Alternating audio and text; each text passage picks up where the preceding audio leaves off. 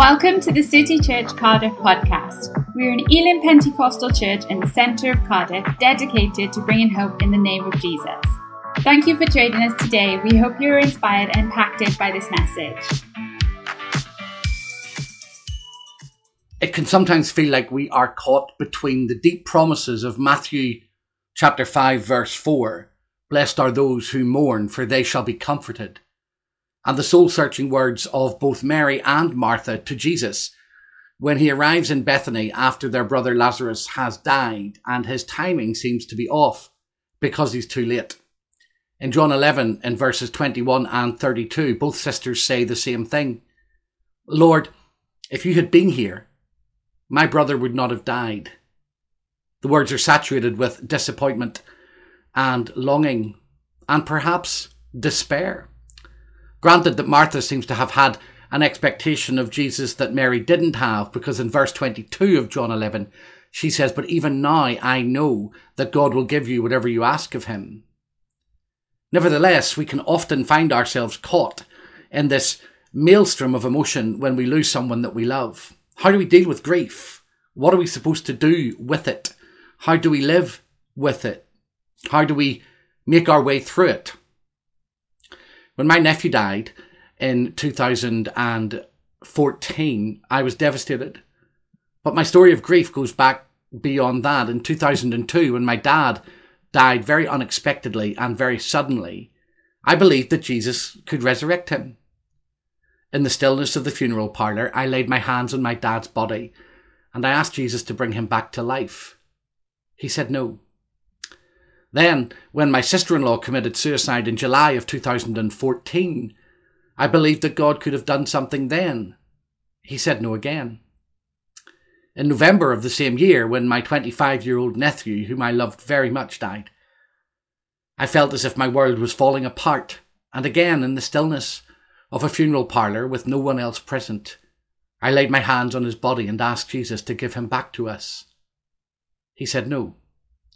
20 weeks later, in April of 2015, his father, my brother in law, broken hearted, committed suicide too. And again, I asked Jesus to resurrect him. And again, Jesus said no. In March of the following year, 2016, when my big brother, whose partner had died in 2014, died, um, I was devastated again. And again, I asked Jesus to give him back to us. And again, God said no. And then in November of 2016, when my mum died, I didn't ask him. Not because I didn't believe he could, but because I didn't feel that my mum needed to come back, that her life had been completed. Death comes to us in different ways and in different circumstances. It touches us in areas and in contexts that are different, depending on the circumstances, depending on the nature of the death, depending on who has died, their age, when it had happened and how it has happened. But death is such an unwelcome part of our lives. I think perhaps that's because we weren't made for death, we were made for life. Death is like a squatter, it moves in and we don't know how to deal with it. Grief comes and occupies our hearts, our homes, our houses, our imaginations. Those of us that have gone through multiple deaths or trauma can sometimes feel like death sticks to us, like grief is a perfume that we wear, that it, it, it has clothed us. And we would do anything to get rid of it, and yet we don't always know how to. We can't avoid it. We can't walk past it. We just have to walk through it. Grief and sorrow can be like a thief that steal us of our joy, steal us of our hope, steal us of our faith. That can make us feel as if we're locked in a darkened room. In the words of C.S. Lewis, in a grief observed, no one ever told him that death could feel so much like being drunk. For me, death and grief has felt like being suffocated. Sorrow can feel like it is sucking the air out of our lives, sucking the joy out of us, sucking the hope out of us. Not every believer copes with it in the same way. The circumstances of a loved one's death, the circumstances of our lives, how we are coping, what's happening around us, all has an impact on that. And as you begin this series in Cardiff City Church, my prayer is that God will use these weeks to speak into your hearts and into your souls about what good grief looks like. The book that I wrote about that has helped hundreds of thousands of people, and I pray that it will help you too. But I don't want to just talk to you about my book today. I want to talk to you about the hope that God brings. The book is available, and uh, your team will tell you how you can get a hold of it. And I've set up discounts for you, and I pray that it will help, that it will comfort, that it will strengthen. It's a raw and honest account of grief, not just mine, but of many people's grief, grief as they walk through the valley of the shadow of death. But think of David, King David, and how he approached grief and sorrow and loss. You might be surprised to know that his life was more speckled with it than you think. In 2 Samuel chapter 1, when he hears of the death of his closest friend Jonathan and Jonathan's father Saul, he says, I am distressed for you, my brother Jonathan. Greatly beloved were you to me. Your love to me was wonderful, passing the love of women. Verse 26. After his affair with Bathsheba, Bathsheba falls pregnant and has a little boy, and the boy dies. Before his death, David prays and fasts for seven days, and God says no. And when they go to tell him that his son has died, they are worried that he will be angry and he will lash out. And he doesn't.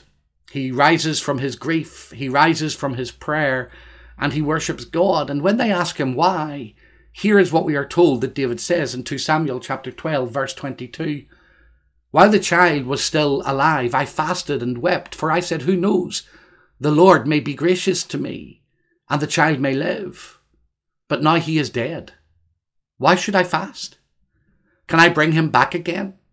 I shall go to him, but he shall not return to me. And many of us feel that. We do everything we can for the person that we love. We would pray for their resurrection. We would pray for their healing. We sorrow and heartbreak when they die, and yet at the same time, we have to work out somehow how we can go on after they have died. And then, when David's adult and rebellious son Absalom dies, one of the most moving and powerful pictures of grief I find it hard to read and even think about is told to us in 2 Samuel chapter 18 verses 33 and following, and then again in chapter 19 verse 4. When David hears of his son Absalom's death, he goes to his private chamber at the top of his house, and we're told in 2 Samuel 18, verses 33 and following, the king was deeply moved, and went up to the chamber over the gates and wept. And as he wept, he said, Oh, my son Absalom, my son, my son, Absalom, would that I had died instead of you. O Absalom, my son, my son. And then we're told in 2 uh, Samuel chapter 19 verse 4 that his grief becomes very public and we're told the king covered his face in verse 4 and the king cried with a loud voice, Oh my son, Absalom, oh Absalom, my son, my son. How many of us have prayed that for our mums, for our dads? We've cried out in longing for our nephews, for our nieces, for our husbands, our wives, our daughters, our brothers, our sisters. Our hearts have been riven with grief. In Job, as Job goes through the pain of losing almost everything, we are told that his heart is bereft. In Job chapter 16, verse 16, we read, My face is red with weeping, and deep darkness is on my eyelids. As Job's losses and sorrows engulf him, his life is changed forever. His reputation is gone.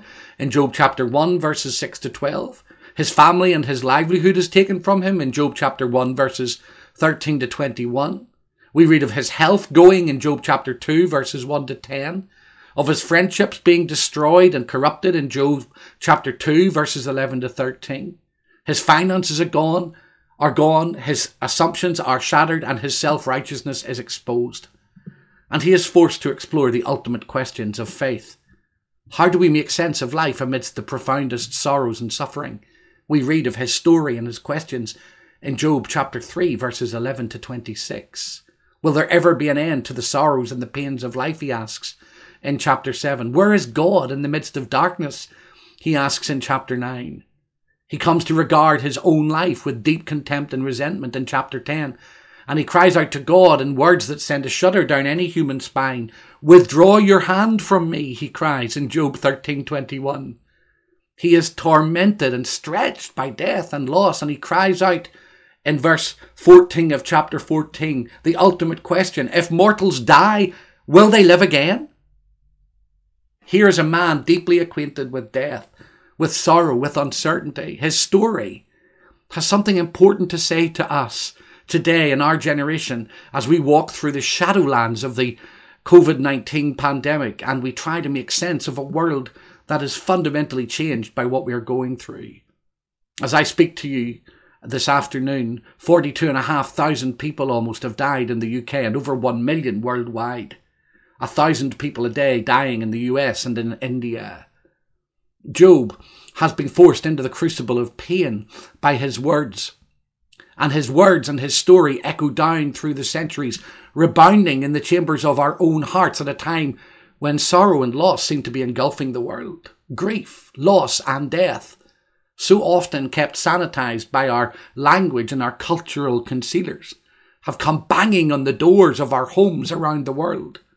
Watching the news has become a ritual of astonishment and heartbreak as we watch numbers rise and don't know what's going to happen. Do you remember when the UK government said it would be doing well if it contained deaths to 20,000?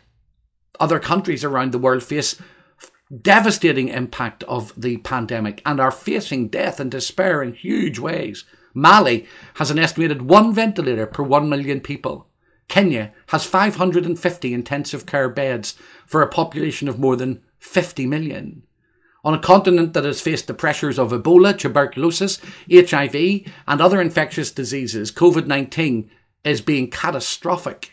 And in South America, it's laying waste to homes and families right across the subcontinent. In circumstances like this, death can become overwhelming and we can turn it into a news story, something that we read about or a set of statistics that we hear or we analyse. There's probably good reason for that. How can we possibly imagine the suffering and the sorrow that this pandemic is carrying in its wake? Behind every single statistic, though, there is a human face. Because behind every death, there is a face. As I record this message for you, I buried someone today and I'm preparing to bury someone else tomorrow. Through this pandemic, I've buried a number of people, including husbands and wives that have died within days of each other. It's difficult. It is hard. I've buried people that have died of COVID and people that haven't because even in the midst of the pandemic, other causes of death are still happening. I run a nightly ministry called Night Prayer on Facebook on Tuesdays, Thursdays, and Sundays, and thousands of people bring prayer requests, hundreds and hundreds of eyes on every time we gather. And we hear of people facing the ultimate loss and pain and despair and sorrow because death is not simply a statistic, it's a reality that we must grapple with. The people that die leave behind husbands and wives and friends and sons and daughters and parents. Families aren't just losing numbers, they're losing loved ones. It's happening everywhere and it's happening to everyone. And sisters and brothers, Christians are not immune from this heartbreak. Whilst many believe that the scriptures can be read, and I do too, and that we can read them in hope and confidence over ourselves, using them as a panacea is not such a good idea. Godly people have died from COVID 19. We aren't immune from it, and we shouldn't pretend that we are. A theology that claims protection but doesn't face reality does more harm than good. It might well work for those who feel that they have been spared because of their prayers or their faithfulness, but it leaves in shards, like glass pieces, the despair of those who have prayed for loved ones and lost them. I, like you, am praying for grace and wisdom and protection for everyone, particularly for those that I love and care about. But I'm also aware that there are many whom I know who have already become sick, and some that I know that have died. Either I'm not praying properly, or my approach to this outbreak needs to be reconsidered. I want to help people face death as a pastor with confidence. I want them to walk through sorrow with a sense of God's presence. I want them to face uncertainty with a sense that someone is there and to walk through it authentically and honestly, not despairingly, but allowing God to meet them at the point of their sorrow and their pain. I don't think we should be indulging short term escapism, and I don't want to declare false promises to people. I'm a pastor and a public theologian, and I'm trying my best to guide my congregation and others in this nation and around the world through this pain and through this uncertainty. We have daily prayer times. I'm writing articles. I'm recording messages like this. I'm listening to people. I'm walking with them through sorrow. I'm thinking hard about what it means to have a better understanding of suffering and pain and loss, what our words of hope might look like, and how we just sit with people in their despair and in their pain and sometimes say nothing and just listen. I've spent time with Elim pastors' wives who have died in service. And as they have come to terms with their husband's death, they're trying to work it out. I don't have answers for them, but I do have time. I'm calling a number of people every day to check on them. We as a church are involved in the community. We're helping our hospitals. We're serving and supporting the vulnerable. We're sharing the hope of God's grace and the promise of God's comfort to those who are sick or worried or grieving. I have over a hundred people a day contacting me from around the world of loved ones who have lost someone to COVID asking for help. Thousands who have read my book. Tens of thousands who are being impacted by the truths that it contains as it tries to help people think about good grief. As a father and a grandfather and as a husband, I'm trying to support my own family. My wife is a respiratory specialist and lectures in nursing and respiratory care. She has brittle asthma and is in extreme vulnerability with this virus. My son is the same. He lives in Wales. Can't get home to me for my 50th birthday tomorrow um, now because of what's happening with COVID. Our first grandchild was born on the 16th of March. Our next one is due on the 14th of December. One of our sons is getting married on the 14th of November. Two of our children moved during the pandemic and everything was thrown up into the air as we've tried to make sense of all of this. My sister, who is now alone, having lost her only child and her husband, is trying to make sense of this as well. And she's going into periods of huge mourning where she can't visit graves and she needs help and support, but I'm not allowed to get to her and she's not allowed to get to me. My father in law is in the last stages of dementia. My wife can't get to him. Her mum can't get to see him. It's hard, isn't it? Sorrow and grief are hard. What we need, what we desperately need, is a theology of death a theology that helps us understand more biblically what sorrow, grief, and mourning are and how we work our way through them. Sisters and brothers, a theology of death is not a, an admittance of defeat or of despair. Humans hate death because we were made for life. We struggle with it because it isn't what we want and it's not what we're made for. We run from it as an ultimate enemy. But too often, our theology of death and of suffering is one of fear, anxiety, and uncertainty that's probably the root reason that so many Christians take a stance of declaring life over themselves and others. If you're always living in the shadow of death, you'll do everything you can to avoid it, won't you? When we fail to adequately reflect biblically on life and death theologically, we'll end up taking positions that are broken at best and damaging at worst. It's only when you and I can be honest about what we hate about death that we can begin to form a response to it that will carry us through the pain of it. In order to separate our feelings of ultimate despair and therefore ultimate fear from our experience of death or to help others to do the same, we have to find a way of facing it honestly, hopefully, and helpfully. What does it mean to face death honestly? Paul writes in 1 Corinthians chapter 15 verses 26 and 27 that the last enemy to be defeated is death. Understanding that for myself and helping others understand it opens a door to being honest, to being vulnerable, and to being open about my heartbreak, my pain, my confusion, and my loss. Job's story teaches me a great deal about that. The deep darkness that was on his eyelids as he walked through the valleys of sorrow and loss is actually the same phrase that is used in Psalm 23, verse 4, that speaks of God walking through the valley of shadow or the valley of the shadow of death with us. Even though I walk through the valley of the shadow of death, I will fear no evil, for you are with me. Your rod and your staff, they comfort me. Death does feel like a darkness descending. It does bring uncertainty and pain and the questioning of faith with it. If we don't acknowledge those realities, then we're locking ourselves and others away into a world where sorrow, pain, and heartbreak and loss are only negative things. But darkness is also in the Bible used as an image of sorrow and of hope, of encounter, a place where God meets us. To enter the darkness biblically is also to enter the place where God can be encountered. So much of my life has been lived in shadows of so many different kinds, I say, in good grief. Death has been a shadow. Despair has been a shadow. Disappointment has been a shadow. Tragedy has been a shadow. Hurt has been a shadow. Uncertainty has been a shadow. Failure has been a shadow. I can no more avoid the darkness of death than I can the light of life. Darkness as a metaphor for death. Shadows as a metaphor for sorrow and mists as a metaphor of mourning, all open ways of me being honest about death. These metaphors Darkness, mists, and shadows are used in Scripture in positive ways too. God is encountered in the darkness. Shadows prove the presence of light. The mists of uncertainty or questioning can lead to new discoveries of faith and hope. That's what Job learns. Job 42, the very end of the book, verse 2. I have come to believe that no plan of God can be thwarted. I have seen you with my eyes, but now I have experienced you, he says, after all of his pain. Being honest about the darkness and the uncertainty of death helps us to avoid the great moral crisis of being afraid to be honest. One of the great quotes that I think is very challenging for us is this One of the moral diseases we communicate to one another in society comes from huddling together in the pale light of an insufficient answer to a question we are afraid to ask.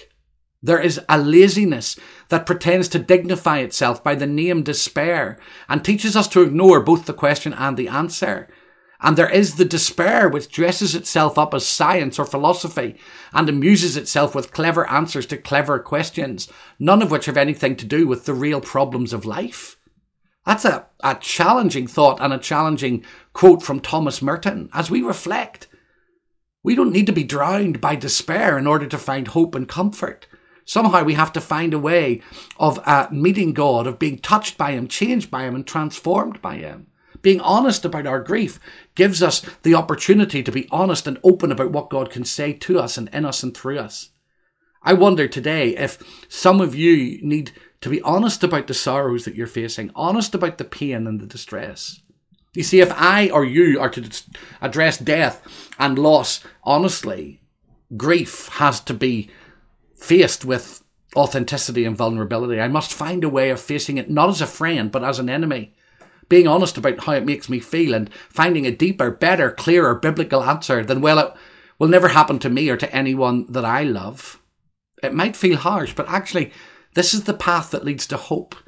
Being able to address mourning and grief honestly, because Christianity believes that alongside the honest pain and heartbreak, we can have hope to face death, hopefully, then, is to be able to face it with a better set of convictions and ideas. Once I'm able to be honest about sorrow and grief, I'm in a better place to face it and to name it. When I name death as a squatter rather than as a friend, I'm able to wrestle with it and fight its negative impact on me and on those that I love.